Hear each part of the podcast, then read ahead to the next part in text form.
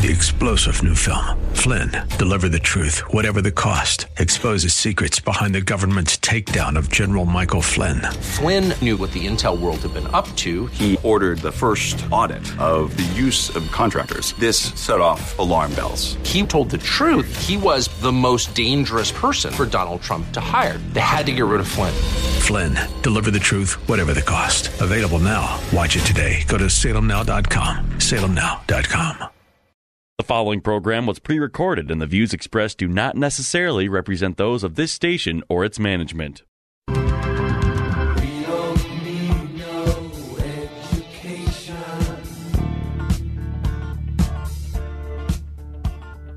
We don't need no such control. Get ready to take notes because school is now in session. Tackling the biggest issues in education, this is Education America. Save the classroom, save the country. Here are your hosts, Headmaster Rebecca Hagstrom and co host Mark Durkin. Welcome to Education America. We are taking steps to save the classroom so that we can save the country. And I am Rebecca Hagstrom, and my co host Mark Durkin is out today. But we hope that you will come alongside us for K 12 education is the playing field. As the 16th President Abraham Lincoln succinctly stated, the philosophy of the schoolroom in one generation will be the philosophy of government in the next. Tonight, we have the privilege of once again speaking with two ladies dedicated to restoring the Black community's cultural roots of faith, family, and education. Last week, they shared with us why school choice is important and how education savings accounts would help Minnesota families looking to change schools. Tonight, our guests will share with us why critical race theory is so harmful in schools and why conservatives are beginning to support CRT, shockingly. They are involved with an organization called Take Charge Minnesota. Their names are Elfrida Baldwin and Kofi Manska. Elfrida Baldwin is a Chicago area native, a retired attorney who served in the role of in house counsel at Securian Financial for 32 years. After retirement, Baldwin started volunteering in her school district. Spending time with elementary students caused her to reflect on the education she had received while attending a Lutheran grade school. It led her to want to start a Christian school accessible to families of all ethnic and financial backgrounds. She's currently working on a project to open a K 8 micro school in the Twin Cities. She also serves on the board of the Minnesota South District of the Lutheran Church Missouri Synod. Elfrida Baldwin is a wife, mother, and grandmother.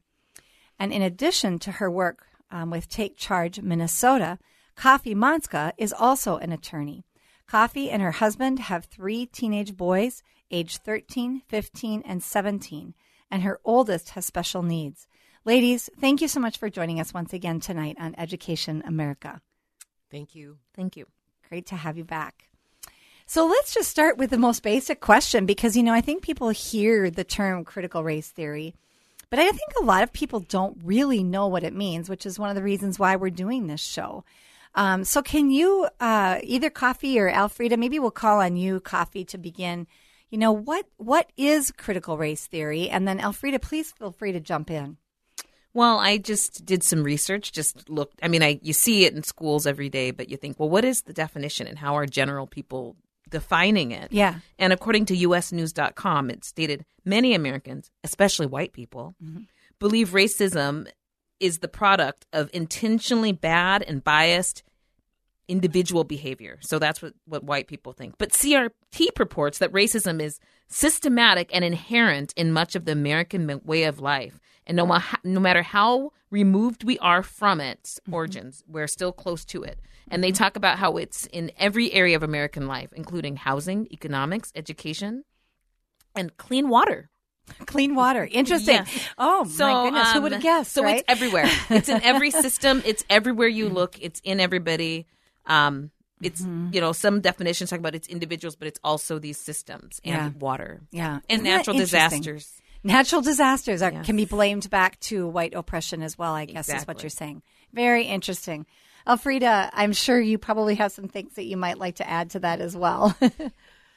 well, so um, it really, what people really need to understand is that it's a concept that has its roots in Marxism. Mm-hmm. Um, proponents of it will tell you that's not true, but um, if you look under the covers, that's really the case. So instead of um, classical Marxism, which um, divided people into groups based on class, so the the worker class was the oppressed victim class, That proletariat. You're right, and then the bourgeoisie was the um, the oppressor group. Um, what they have done is they have taken a look at our um, regrettable history of racial injustice in this Yeah. country, and that that that history exists. Right, it's very real. Um, and the sin of, of skin color partiality Mm-hmm. exists. Um, they've taken that, and that's the new struggle. So Mm-hmm. if you're born and your skin is white, you are an oppressor. Mm-hmm. If you're born with black skin, you are a victim. Mm-hmm. There's no individual assessment of what you think or what you've done. It's once you're born, we look at your skin, we put you in one of these categories, you're stuck there. regardless of how much you achieve. Exactly. That's something that you and I have talked offline about before. That here, you know, both you two, Kofi and Elfrida, are accomplished attorneys, and yet, according to critical race theory, you are for, forever a victim, Right. Um, because you both are black, Exactly. and I forever am an oppressor because I happen to be white. And yet, you know, we can look back, as you say, on the sins of this country, um, but the sins of slavery and of racism, they're not just isolated to the United States of America. I mean, this goes way back in history. It was even in Africa there was enslavement. right. And I think a lot of people forget that. And as you mentioned, Kofi, the whites define it this way. It's interesting that a lot of this is being pushed by upper class, um, kind of the intelligentsia, the elite class of whites are pushing this to a large degree. That's correct. And it's I, I mean, I find that amusing because mm-hmm. if if the theory is if the setup is is that you're white, you're racist, you're always going to be racist, why is Robin DiAngelo's White Fragility a book that everybody is supposed to read to to understand how racist everybody is? Right. Why is this white woman why should Speaking I listen this. to her? Right, right. I don't. But, Mm, you know, right. I'm to. Thankfully, you don't. But and why should kids trust the education system when they say when they say they are racist? right, You know, and so Right. It's a good point, Kofi. It's a good point. And that actually leads us into our next question. so, why is critical race theory harmful in the schools? I mean, you made just one point that's very important. You know, why would we trust the schools if they say they're racist? Um, but, you know, what are your thoughts on yeah, that? well, my kid was given an assignment. It was to read the Scholastica um, article, Mm-hmm. and in the article there were questions. After the article, there's questions the teachers gave him to Mm-hmm. answer an assignment based on it. But in it, it did say that he would, because he's black, Mm-hmm. he would face racism in every facet of his life. He'd have a difficult time getting raises. He'd have trouble getting good health care, and that the education system was racist. So I did write the teacher and the principal and ask them what they're going to do about their racism and how can I ensure my kid is going to get a fair grade in this class and and what are you going to do because Right. you've just told him that your system is racist. right. So How it's a very? It's really a very um hopeless message that they Mm-hmm. give kids. Um it creates I read this in this book I I have called um some social justice is not biblical justice, but it creates paternalism and guilt on one side and dependency and entitlement on the other. And it's Mm-hmm. this used to just be in the colleges. Like when I was in college in the Mm-hmm. 90s, I had a socialist professor and I actually had a crisis in my life because I was taught this critical race theory. And I started thinking that all of my white friends hated me. I felt very lonely. I cried a lot. Oh, because I'm like, if, that's if white people are racist, then my friends are white. They must be racist. Oh, my goodness. And so that's awful. the sad thing is now this is happening to children mm-hmm. who are you know, Immature and yeah, don't in elementary school. I mean, I didn't have the skills to deal with it in college barely, and now it's happening to kids. And my kids are in school and get this crap all the time, and they, you know, my son brings it to me, Mom. How do I respond to this? How how am I mm. respectful to my teacher, but yet confront this? Right. and he hates it. Every single class they bring up race. I mean, music, science. He refused to do a science assignment because he had to pick a black person, or you know. And I mm-hmm. wanted to make him do it, and then I was like, oh well. Yeah. you go. Do do your thing. Do your Right. protest. Well, it's, because- it's absolutely ridiculous. Mm-hmm, And he just thinks, why can't people be people? Why can't we judge people based on the content of their character? Why is everything about skin Right. color? And this I- is from a child. Don't you don't you think about um, you know I think about Brown versus the Board of Education. I think of Martin Luther King, and I feel like we're we are going backwards with critical race theory. They are segregating in the basis of on the basis of race. It makes no sense to me um, why there would be this segregation, which, like I said, it seems to be going backwards. You know, it just Well, you know, it just it all seems sinister to me, and quite honestly, as a Christian, it seems demonic. Mm-hmm. Um, There's just something really off about Yeah. all of this because it doesn't do anybody any good. Mm-hmm. All it does is create anger, resentment. In white kids, it creates a sense of guilt. Mm-hmm. Um, my other concern is if you start telling toddlers, and that's literally what they're saying, it's not too early to talk to your kids about racism. So you tell a as toddler, toddlers. yeah, I have not heard Yeah. that. Wow. so you start with toddlers and you tell them, you know, you're white, you're a racist, you're a white supremacist. Those black people, they can't they can't do stuff because they're black. oh my goodness. you're you're creating Demeaning. you're creating a mindset Mhm. that you are Mhm. superior. The other side of it is you tell black kids those people hate you. You you aren't quite as good as they are because you can't do these things.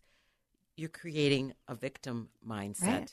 At the youngest of ages. Yeah. So we, we really are going to set ourselves up for down the road a generation of white kids who think they are supreme Mhm. and black kids who think, yeah, I'm a victim. I can't I can't succeed. And I also can't be responsible for my behavior. It's Exactly. not my fault. It's my skin color's fault. Yep. Mm-hmm. Exactly. One of the most heartbreaking things I have read that really hit me um, was the story of a mom in Evanston, um, a, a black mom who said her children had been exposed to CRT in their classroom, and her son had always said he wanted to be an attorney. Came home one day and said, "Mom, I can't be an attorney." Oh, I bet she was furious. She was furious, and it was a dagger to my heart Yeah. because I thought about being a child in a classroom today. Mhm. I would not be where I am right. if I had a teacher who was white who I was thinking hated me and was telling me, don't worry about spelling your words right because you're black and you can't. Yeah. And here I am Yeah. growing up in a house with a drug addict mom sitting on the floor looking at our little tiny black and white, you know, 12 inch by 12 inch TV. television, Mm-hmm. watching a burning bed, thinking, I'm going to be a lawyer when I grow up and I'm getting out at stump. Wow. And um, love that. that you, you know, and that was and that was way back then. You would think there would have been closer or more. It's closer to legal racism. You'd think that I would Right. have, you know, had my dream squashed. But no, I didn't have that. And today, Mm-hmm. kids have that, and it's you know they could they could have a good family and be and very very bright and being told right now that they can't. that do they it. can't do it. Mm-hmm. When I was able to make it through, yeah, it just it goes against everything. I had a drug addict mom. I had a lot of abuse, sexual abuse in my Mm-hmm. life uh, from a stepbrother. I had many many challenges Yeah. in my life, and so it's hard for someone, you know, for someone to tell me or for me to swallow the fact that, Mm-hmm. you know, that kids can't make it, even when they have challenges, no matter what color they are. Right. They can overcome. They can. Yes. And that's the message they need to be hearing. Right. That is the. ne- Oh, yeah. And that's the message we used to give.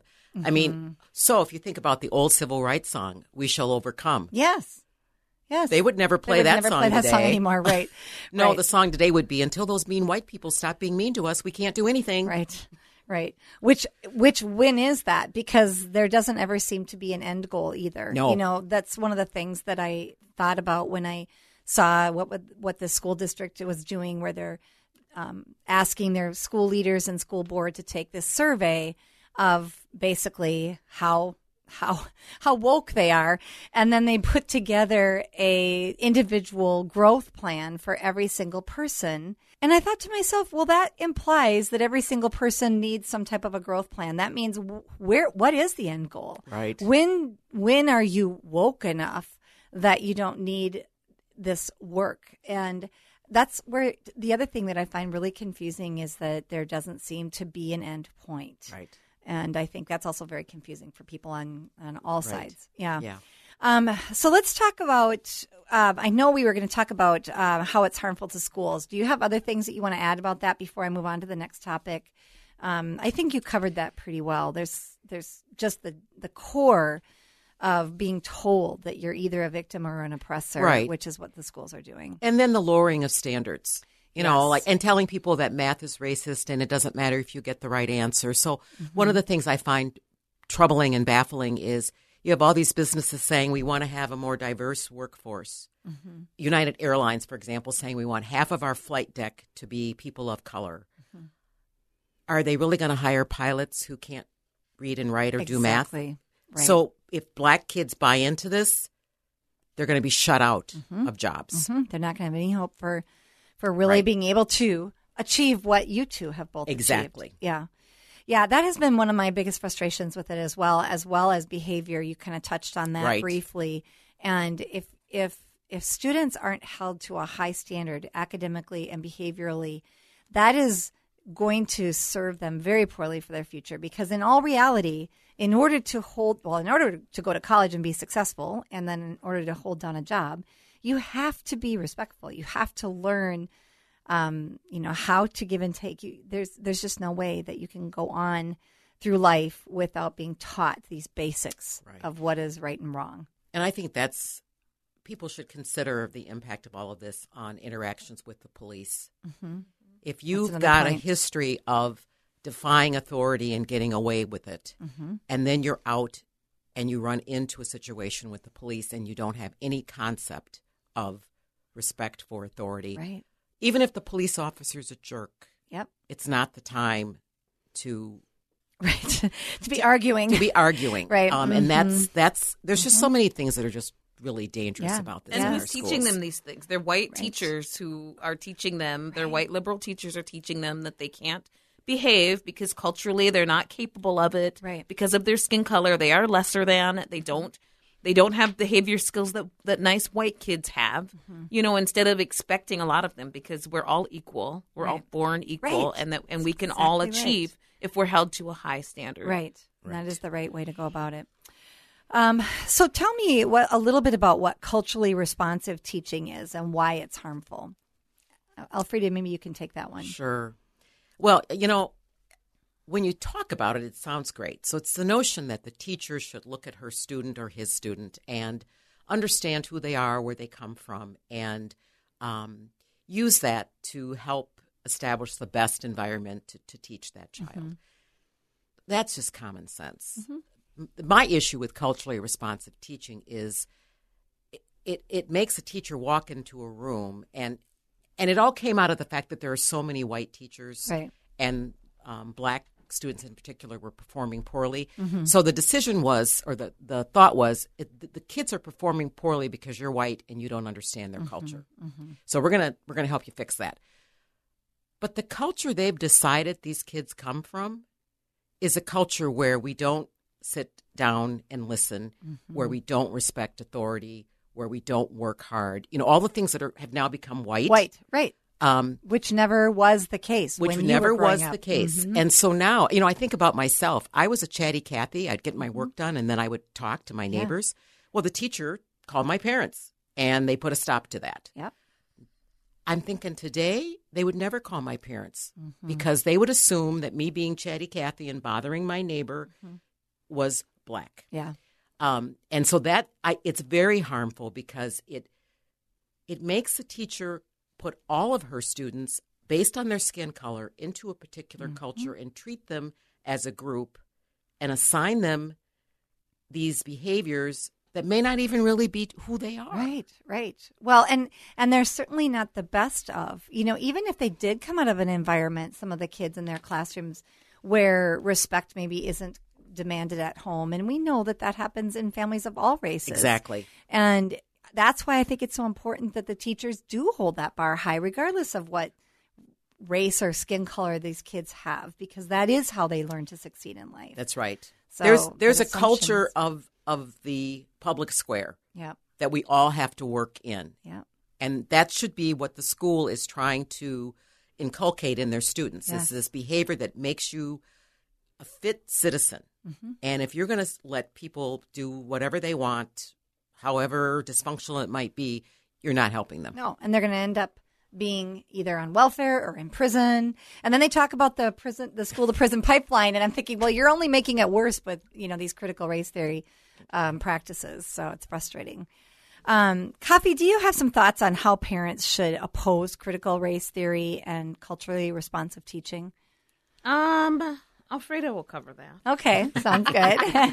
She has some thoughts. She told me ahead of time. Okay, so okay, that I'll let her sounds share good. Yep. first. Well, my first thought is people have got to get brave. Yes. Um, the white people who are being told they're racist, who have never even thought anything that would be considered racist, need to just say, you know what, knock it off. yeah. And black people who um, are letting themselves um, be told that they're victims need to push back on that. Um, you know, I defy anybody to tell me they have white privilege. Right. I'm going to tell you that I think that if you say that, I think you're you're the racist because what privilege do you have over me? Right. Um, so first of all, people have to be brave, but then there's some concrete things I think we can do. Every parent is entitled to know what their child is being taught. They're entitled to see the curriculum, and if they object to it, they are entitled to find alternative instruction. They need to exercise their right under that state statute. Yeah, that's actually a great piece Yep. of advice. Um, I think people need to go to their school boards, and I think people need to find like-minded people, band together, and go as a group to school boards and ask, "What are you doing? How's my tax dollar being spent? Are you spending it on these diversity and inclusion people who are coming in to tell white kids they're evil and black kids they're stupid?" Um, people have to run for school board. Yeah. And they need to run as a group so that Yes, they can yes. really get get the whole school board. Uh, otherwise, if you just have one person, um, it's not quite enough to really do anything. Right. They can maybe put up some fights, but they're not they're not strong enough alone. And so, I do really recommend that people running in groups. And I also think people, like you said, need to inundate the school board meetings. Right. Um, yeah, I just heard about a group up in Centennial that's doing that. A group of parents is actively pushing back on critical race theory entering in the Centennial schools, and they are working with one of those consultants, like you said. Sure. Oh, they're all Yeah. over. They're Yeah. all over, mm-hmm. and it's like when there's one lady who's also making doing a lot of work. I've heard. Yeah, But- I wonder if she's the one that's there is a consultant that's working with the Social Studies Standards Committee. Did you know that? Mm. So they start their meetings, that they- their open meetings, with a culturally sensitive type of activity run by this consultant, and so they're, she's setting the tone for their meetings every single time they meet, at least the public ones. Well, and what's so frustrating is whose culture is she representing? Yeah, Yeah. I'm I'm pretty sure it's not the culture that I came from. yeah. Well, and she's black, but, But I would agree with you. She is not representing what the two of you were raised with. Right. Yeah, yeah. So um, let's talk about why people who are generally conservative are starting to support critical race theory. What Yes, I see about that, as a major problem. Yeah. I mean, you can hardly find a church these days to go to who this has not this has not invaded the church. Um, and I think that conservatives are starting to fall for it because they feel like Jesus said, "Be loving and be compassionate and be be compassionate to the downtrodden and the poor and the poor in spirit." Well, I think it's fine to be downtrodden to the poor in spirit, to be nice to the people who are downtrodden, how mm-hmm. and to be compassionate. Mm-hmm. However, you don't you're not compassionate to someone because of their skin color. Because of their skin color, they're not born lesser than you. They're born equal. Mm-hmm. They're not lesser than. So you don't need to feel sorry for me because I'm black. I could probably help you out, give you a dollar or two, give you some legal advice, Right. help you on your way, give you Yes. a place to stay for the night. You're gonna feel sorry for me. Right. So um so that's why I feel like there's they're being guilted into it. But really what they're being guilted into is racism. Mm-hmm. And so they should say, "No, I'm actually an anti-racist, so I'm not going to buy into that. I'm I'm kind to people who who need kindness, but some and who need compassion or charity. Mm-hmm. But but people don't need charity just because of their skin color because we're all born diff- we're all born equal Mm-hmm. no matter what our skin color. And so I think that is how um how they're being duped into it. And then just lies like they're, you know, police are shooting black people everywhere you go. Every, you know, I heard Michelle Obama saying on some quote on oh if Barack went to the gas station, he could get shot. You know, so please. just just I mean, no matter how high you get, you got this Prince Harry's wife, whatever her name is, talking about how oppressed she is. You know, I mean, it's like Oprah and LeBron's oppressed. um, so you know, it just The millionaires that are Yes. oppressed, right? so I don't know. So it's just like um, so they're being guilted into it through lies. Yeah. You know, also through mm-hmm, lies. Mm-hmm. Like they need to use logic, look at numbers, and use logic and see. Oh, wait, people of color, it's it is are not so down and out just because they're a person of color. Right, right. Such a strong statement. And I think pastors really need to lead the way on this. I think they they need to take some responsibility for this because, like you say, that's really not true Christianity. Christianity is helping those who really do need help and treating everyone equally. And it's based on Christianity is based on personal sin. It's a personal sin. Right. There's a personal repentance and there's a personal salvation. Mm-hmm. You are not responsible for anybody else's sins. You're responsible for your own sins. And God is capable of redeeming you, unlike what the CRT states. Right. Right. so you can't be responsible for anybody else's sins but your own. And if you mm-hmm. don't, if you haven't wronged anybody, there's no reason to walk around feeling guilty. Yeah, yeah. Good, great, great comments. So um, we have about three minutes left that we can finish up on talking to about a couple of these topics. Where we could almost do a whole nother show with you. Um, but what are some resources that you think you could give for listeners to learn more about critical race theory? And then what are some groups that are fighting against critical race theory? I'll start with my favorites quick. Um, Voddie Baucham is my favorite. He has lots of YouTube videos, and he has a new book called Fault Line. Jason Whitlock, he's a sports commentator, and I just like him. Like I feel like he could reach a lot of people who, you know, who are, you know, he's just very approachable, and I love Jason Whitlock. And Larry Elder is another favorite of mine. Um, he's on the Patriot, I think. Um, Yes, and I heard him last night. He's amazing. Yep. And then he's got lots of YouTube videos, and there's a, a movie, a documentary called Uncle Tom that I recommend everybody watch. Hmm. It sums up CRT. It sums it up so perfectly. We watched it as a family. Okay, And, Uncle Tom, can you watch it on next Netflix or something? um, or? I think you can get it on Netflix and Amazon and all of those places. So those are my um, those are my faves. Great, Go great. ahead. And then I know that you're both a part of Kendall Qualls' group, um, Take Charge Minnesota, and that's takechargemn.org. And then you two ladies are part of a group of five women called the Exodus. And can you say the name of your website again? The ExodusMN.org. Okay, the exodusmn.org. That's wonderful. And then I know that there are some books. You mentioned Voddie. Um, what's his last name again? Fault Line. Voddie what? Baucham. Baucham. Okay. Does he Watch have? B A C H U M, I think. All right, B A C H U M. Does he have a book as well? Fault Lines. That's the is fault the new lines. book. Okay, very good. And do you have any more to add to that, Elfrida? Um, I would suggest people check out 1776unites.com. Okay. Also, check out their Facebook page.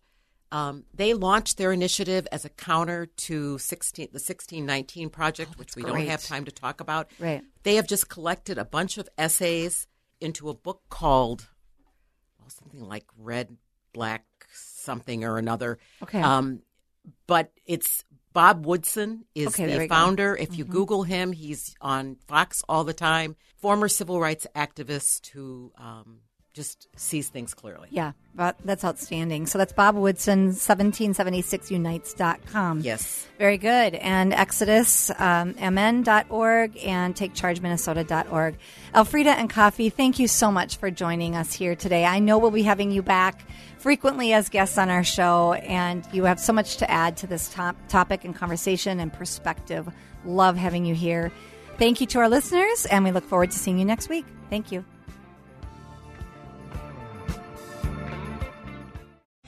Three star general Michael J. Flynn, head of the Pentagon Intelligence Agency, knew all the government's dirty secrets. He was one of the most respected generals in the military. Flynn knew what the intel world had been up to. He understood its funding. He ordered the first audit of the use of contractors. This set off alarm bells. The explosive new documentary, Flynn, Deliver the Truth, Whatever the Cost, and covers the facts behind this scandal. Flynn told the truth. He was the most dangerous person for Donald Trump to hire. I find out the worst enemy that I'm going to face in my life is right here in America. They took my assessment and they wanted me to change it. And I was like, I'm not changing it. They had to get rid of Flynn. With in depth interviews, archival footage, and never before seen personal records of the man behind the headlines. I just felt like I was drowning. Flynn, Deliver the Truth, Whatever the Cost. Available now. Watch it today. Go to salemnow.com. Salemnow.com.